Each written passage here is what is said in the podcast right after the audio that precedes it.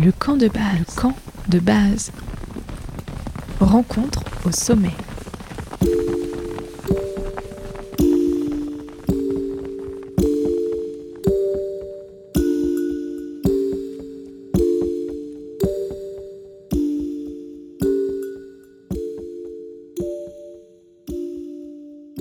Bonjour euh, à toutes et à tous et bienvenue dans ce camp base en direct des rencontres ciné-montagne. C'est la dernière capsule brute, une émission un peu plus longue que d'habitude de ce que vous avez pu entendre cette semaine. Je suis ce soir accompagnée de trois invités. Dorothée Adam, bonjour. Bonjour. Et merci beaucoup euh, d'être euh, avec nous aujourd'hui. Vous allez présenter ce soir un film, L'or bleu des Alpes. Oui, tout à fait. C'est un documentaire euh, de 52 minutes qui parle de l'eau euh, des Alpes. C'est sa menace au niveau quantitatif et qualitatif. Superbe. Avec nous aussi, nous avons Maxence Page. Bonsoir. Bonsoir, merci beaucoup d'être avec nous. Merci.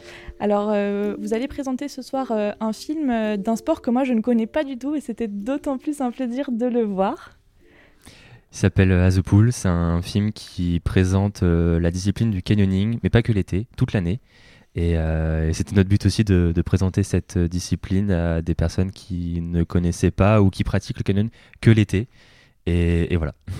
Donc euh, deux films qui euh, ont eu une aide par le Fodassim. Et notre troisième invité, c'est Yves Exbraya. Oui, bonjour. Bonsoir et merci d'être avec nous ce soir. Je crois que vous avez enchaîné les épisodes de podcast sur d'autres chaînes. Oui, mais euh, voilà, maintenant c'est le, dernier, donc euh, je me relâche.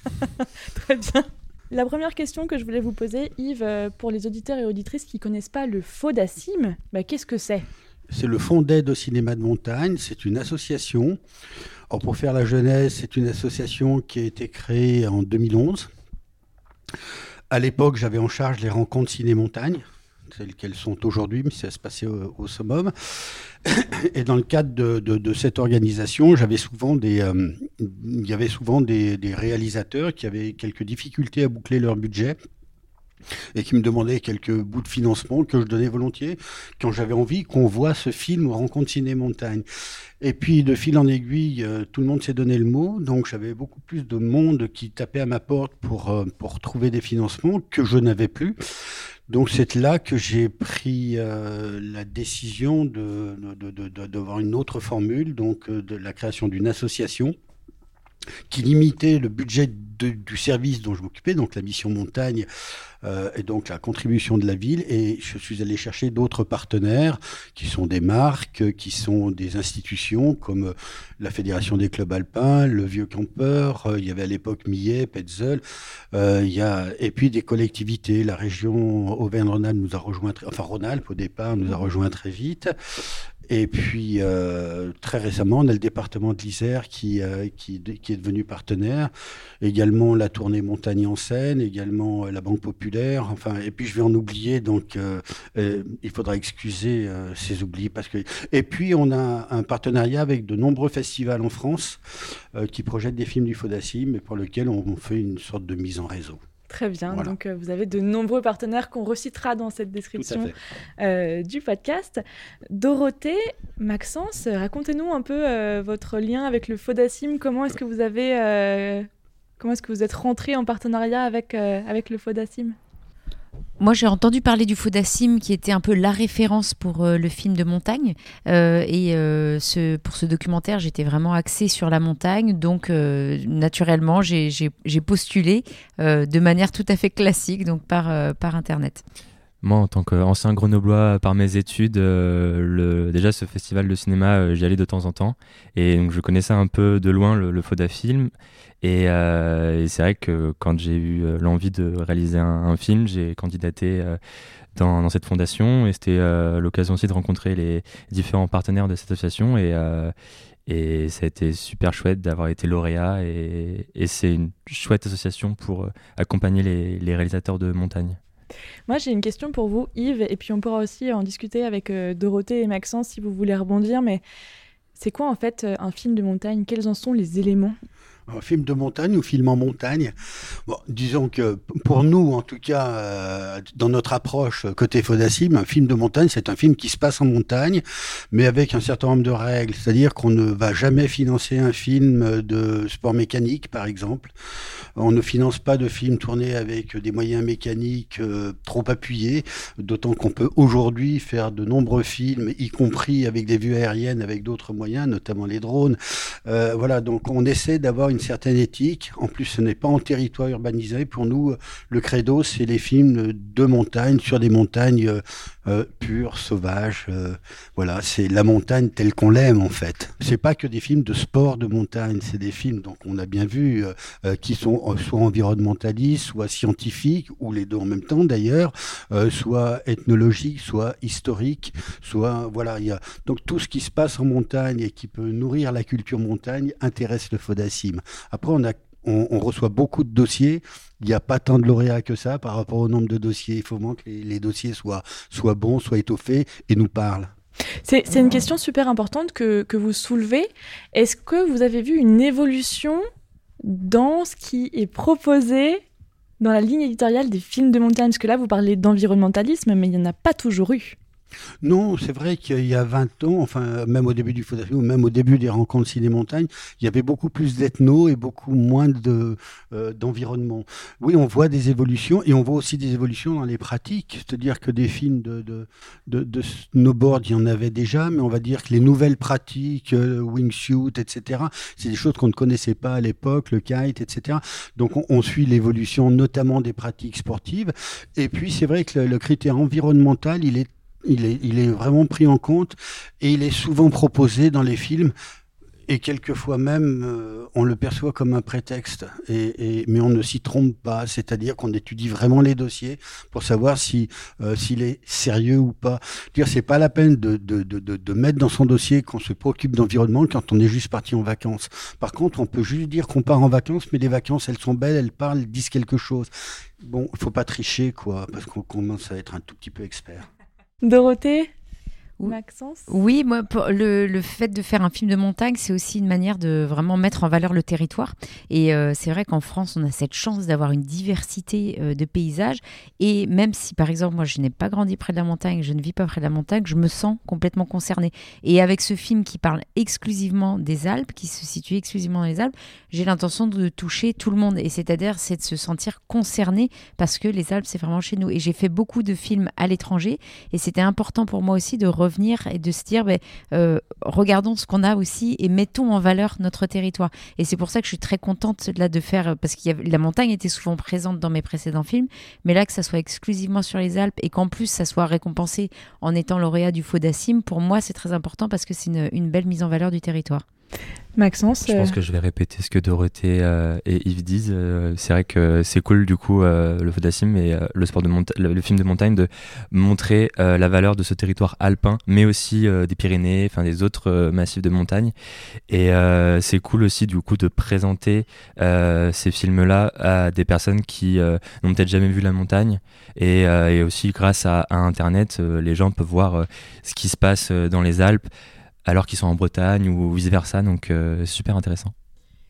Dorothée, votre film, donc euh, L'or bleu euh, des Alpes, présente ben, l'eau et sa composition. On suit une équipe de chercheurs du sommet du Mont Blanc jusque dans les ruisseaux et les lacs de montagne. Oui, l'idée c'était vraiment de mettre en valeur l'eau. Et c'est pour ça que le titre c'est l'or bleu, c'est vraiment notre trésor, c'est-à-dire que on l'a en volonté, on l'a en quantité. Et du coup on, on se rend pas forcément compte que c'est menacé. Et euh, le faire dans les Alpes, c'est-à-dire on parle souvent des Alpes comme le château d'eau de l'Europe. Et c'est vrai qu'on a une réserve qui est exceptionnelle, qui est colossale et qui paraît euh, intouchable mais qui en fait ne l'est pas. Et donc du coup euh, dans ce film j'ai suivi des scientifiques et des aventuriers qui ont fait différentes expéditions, toutes à but scientifique. donc une au sommet du Mont Blanc pour prélever des éventuels microplastiques qui viennent se déposer par voie atmosphérique.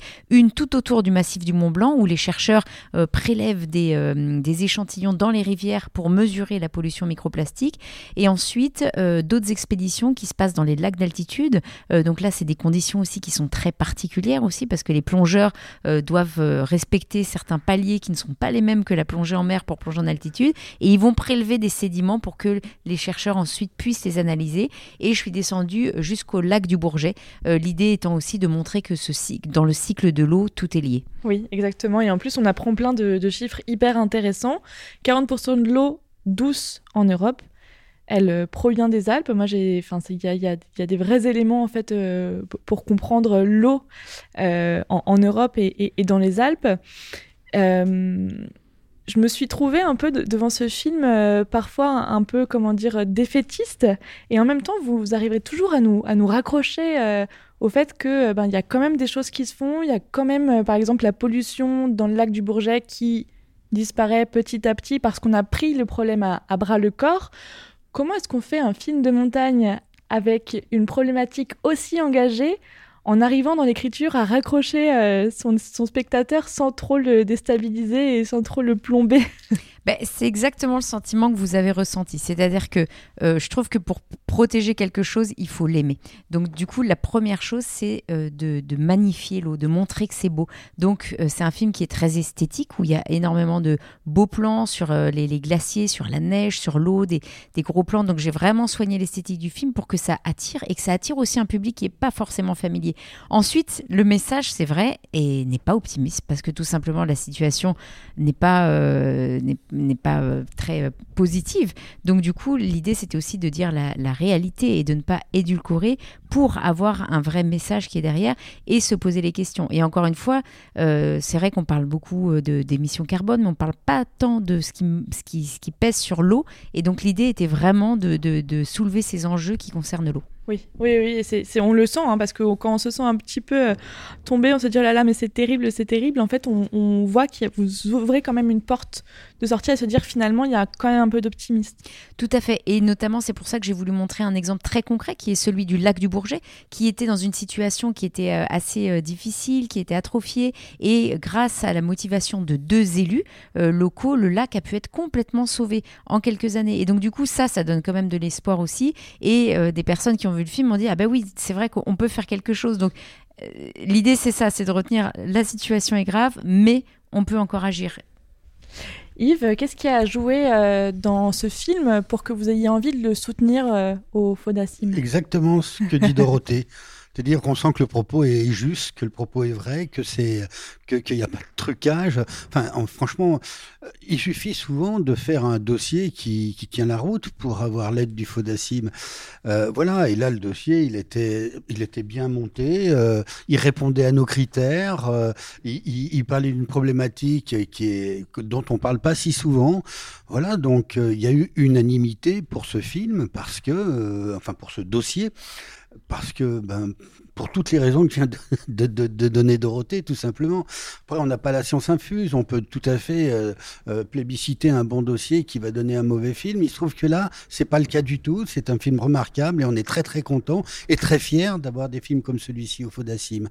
Et il y aura d'autres étapes parce que le Fodassim tous les ans décerne le Grand Prix. Donc, ah. donc ceux qui ont déjà été lauréats peuvent aussi avoir euh, être lauréats du Grand Prix. Bon, ça c'est euh, c'est de la com, mais bon, ça nous permet de faire euh, un événementiel par an. Superbe, très bien. Maxence, on va parler un peu de As a Pool. Donc, comme je disais en, introduction, un film sur un sport que moi je connais pas du tout, le, le canyoning. Tout à fait. Qu'est-ce que vous avez voulu montrer dans ce film? Alors en fait, euh, à la base, en tant que pratiquant déjà de, cette discipline-là, euh, on, s'était rencontré avec euh, les deux autres personnes avec qui j'ai co-réalisé à The Pool, qui eux sont moniteurs de canyon, et beaucoup l'été, des clients à eux leur demandaient mais le canyon on en fait que l'été? Et, euh, et, à chaque fois, ils avaient cette question-là et ils disent bah non, on peut en faire en hiver, au printemps euh, et en automne. Et pour eux, c'était inconcevable d'aller se baigner en, en hiver. Et euh, comme bah, ils ont la manière de, du canyon, moi j'ai euh, l'expérience de, de l'audiovisuel et de la vidéo, on se dit bah pourquoi pas euh, réaliser ça et de pouvoir montrer la discipline sous toutes ses formes. Et voilà, c'est né de, de ça. Ce qui est très intéressant dans votre film, c'est que vous commencez par l'hiver, il y a des plans absolument incroyables et vous commencez par démonter tout de suite euh, l'idée reçue comme quoi effectivement le canyoning c'est un sport d'été. Il y a des très beaux plans dans la, dans la glace, dans, dans l'eau. Vous, vous pratiquez le canyoning l'hiver? Tout à fait. Je pratique euh, le, canyoning d'hiver. Euh, c'est même Azepool qui m'a amené à pratiquer euh, de plus en plus cette discipline-là. Et, et c'est vrai que le canyon en hiver, c'est vraiment, on va dire, lunaire. C'est des paysages qu'on n'a pas l'habitude de voir. Parce qu'on est dans les canyons, il y a de l'eau, il y a des colonnes de glace à droite et à gauche. Et c'est vraiment une ambiance qu'on peut vivre que en, en canyon l'hiver. Et c'est des souvenirs qu'on a dans la tête et qui nous lâcheront jamais, je pense. Très bien. Euh, Yves, euh, qu'est-ce qui vous a poussé euh, à, subventionner ce film? Vous allez me dire que c'est exactement ce qui vient de Mais dire. oui, tout simplement parce que l'angle est différent. On reçoit beaucoup de films de canyon, mais qui racontent souvent pas grand-chose. Et là, effectivement, le canyon 4 saisons, pour nous, c'est très intéressant parce que d'abord, moi-même, je savais pas qu'on pouvait en faire l'hiver. Et, et, le fait de montrer qu'il y a en outdoor des, des, des, disciplines alternatives au tout ski, notamment et qui sont possibles, euh, et ben c'était important aussi d'en parler, de le montrer. Donc l'angle pris par l'équipe d'Azepool, eh ben c'était exactement ce qui nous paraissait intéressant. Ça veut pas dire qu'on prendra pas d'autres films de canyon pour d'autres raisons, mais là en tout cas l'angle est différent. Les quatre saisons pour nous ça nous a touché. Voilà, c'est tout simplement ce qu'il a dit. Très bien, merci. Euh, j'aimerais un peu qu'on parle d'écriture, euh, Dorothée, parce qu'effectivement, vous avez vraiment deux films qui sont, avec Maxence, complètement différents dans l'écriture, même dans la voix off. Comment est-ce que on fabrique un film sur euh, un sujet scientifique en partenariat, par exemple, avec TV5 Monde? Euh, oui, alors c'est un film qui, a été pris et diffusé par France 3 et Auvergne-Rhône-Alpes et TV5 Monde. Alors pour l'écriture, en fait, le tout début, c'est euh, une expédition qui se passait au sommet du Mont Blanc et euh, je suivais ces scientifiques depuis plusieurs années, donc du coup j'avais envie de les accompagner. Et je me suis dit, il y a vraiment quelque chose à raconter autour de ça, c'est assez inédit, mais je voulais pas faire 52 minutes juste sur l'expédition parce que ça allait devenir très sport et tout ça. Et je me suis dit, comment élargir un peu? C'est là où l'écriture commence, c'est de se dire, partant de cette euh, événement un peu sensationnel qui peut attirer du public, qui peut attirer l'attention. Qu'est-ce que je vais raconter? Et là, je me suis dit, ben, ce qui est intéressant, oui, certes, c'est les microplastiques qui sont là, mais c'est euh, cette réserve quoi, qui, est, qui est rare et en fait dont, dont on ne parle pas tant. Donc, très concrètement, ça commence par des entretiens téléphoniques avec des scientifiques et je les appelle euh, les uns après les autres. Donc, Jean-Baptiste Bosson, qui est présent dans le film, Grégory Toureau, enfin, tous ces scientifiques, je les appelle et je les écoute. Et là, je les interviewe, je prends plein plein de notes et après, j'essaye de dégager un fil conducteur. Et là, pour moi, ce qui apparaissait, c'était vraiment l'eau comme un trésor. Donc, euh, c'était euh, vraiment ça. Et la menace qui pesait sur l'eau. Donc, euh, là-dessus, à partir de là, il y a, un thème qui est très large, c'est que l'eau, c'est la quantité et la qualité. Donc j'étais vraiment sur du très large, donc je me dis, il faut que je trouve un, fil narratif. Et donc ce fil narratif, ça a été finalement de partir du sommet et de descendre jusque dans la vallée. Et donc à partir de là, Ayant cette idée-là, j'ai cherché d'autres expéditions qui pouvaient euh, faire les, différents étages finalement euh, jusqu'à jusqu'à jusqu'à la vallée et raconter un peu cette même histoire en gardant toujours en tête que c'était parler de l'eau comme un trésor. Ce que j'ai trouvé très intéressant aussi, c'est qu'on voit la vie quotidienne du, du scientifique au sens large. Et ce que j'ai été très très très très étonnée de voir que là, il fallait qu'il fasse euh, les prélèvements sur une journée, mmh. sur cinq. Mais, mais c'est incroyable en fait. On se dit, mais ils vont courir sur tous les glaciers pour pouvoir faire leur prélèvement en une journée, parce que c'est comme ça que la donnée scientifique sera la plus juste possible. Et, finalement, ça raconte aussi quelque chose de la recherche sur cette eau. Mais complètement. Et, ces scientifiques, euh, je les accompagne depuis plusieurs années et à chaque fois, il me faut halluciner parce qu'ils se donnent vraiment beaucoup de mal. Il y a aussi une des séquences où ils vont jusqu'à un lac. Donc, ils, acheminent 100 kilos de matériel à 5 personnes. Euh, pendant 7 heures, ils marchent, ils, reculent devant rien. Donc, euh, je voulais aussi montrer ça. Je ne sais pas si vous avez remarqué, il y a très très peu d'intérieur et de laboratoire dans ce film film-là parce que je voulais les montrer aussi sur le terrain, à l'extérieur, donc pas forcément en blouse blanche et en labo. Et euh, on parlait, enfin c'était un film sur la montagne, donc c'était de les montrer aussi sur le terrain, dans la montagne. Et, euh, et c'est vrai que c'est limite, c'est des scientifiques qui sont presque des, aventuriers, quoi. Ouais, puis ils prennent quand même le temps, alors qu'ils doivent courir sur les cinq glaciers là, dans la journée, de, de vous faire un petit euh, panel de ce qu'ils sont en train de faire. Oui, et ils sont mais super consciencieux, quoi. C'est-à-dire que euh, voilà, même si euh, pleut, même si c'est difficile, même s'ils ont pris du retard, ils vont vraiment faire attention à tout pour avoir l'exactitude scientifique. Et c'est vrai que ce type de tournage, du coup, c'est pas évident non plus parce qu'il faut les suivre avec la caméra et ne pas, en fait, il y a un dosage à trouver entre ne pas les déranger dans leur travail, puis en même temps savoir leur dire de temps en temps, mais est-ce que tu peux refaire cette manip-là parce que j'ai besoin d'un gros plan. Donc voilà, ça c'est avec le, temps aussi et le fait de travailler souvent avec les mêmes équipes, c'est bien parce que ça apprend à faire une collaboration qui est équilibrée pour tout le monde. C'est vraiment très intéressant de, voir ça et de montrer ça au public. Maxence, euh, vous, vous avez fait le, choix euh, de faire des plans, des très jolis plans en canyon et euh, on a aussi des témoignages à l'intérieur euh, des, des, deux, euh, des deux, comment, comment est-ce qu'on dit, des deux canyonneurs? Oui. Oui, on dit des, mm. canyonneurs, très bien. Canyonneur ou canyonisme, mais souvent le, le mot qui ressort, c'est canyonneur. Qu'est-ce qui a été le plus dur techniquement dans la fabrication de ce film? Euh, alors en plus, euh, avant la fabrication de ce film, on s'était posé autour d'une table avec euh, l'équipe qu'on avait recrutée, donc des copains qui sont dans l'audiovisuel ou dans la montagne, de, de dire qu'est-ce qu'on veut faire de ce film, comment on veut le montrer, côté technique, canon ou direction artistique. Et on s'était dit même moi en regardant des, des vidéos de canyoning j'arrivais jamais à trouver mon alors je dis pas qu'ils sont pas bien je dis juste qu'en fait souvent c'est des GoPro ou des appareils photo étanches et on se dit ok on va prendre du, des gros moyens enfin des, des, moyens et, et, descendre en canyon. Donc euh, une caméra, euh, une caméra ciné étanche, enfin avec un caisson étanche. Euh, je suis descendu avec un ingé son en canyon. donc ça a été un peu une contrainte. Ça c'est déjà une contrainte technique de d'emmener une caméra ciné en, en canyon et d'emmener un ingé son en canyon. On a eu quelques pertes de micro. Et, ensuite, donc tout le long de ce, ce canyon, tout le long des séquences, en fait, on a aussi décidé d'avoir un type, un style en fait de réalisation euh, par euh, par saison. Et, euh, et, de toujours garder quand même le canyon comme on va dire héros et fil conducteur qui évolue au fil de l'année. Très bien, merci beaucoup. Yves, la dernière question de cet épisode vous revient. Dans un contexte de réchauffement climatique, mhm. est-ce que les critères des sélections de films vont évoluer, notamment au vu de l'empreinte carbone? Est-ce que c'est une piste je dirais que les critères ont déjà évolué naturellement. Euh, on avait, euh, on finançait probablement davantage de films d'expédition avant.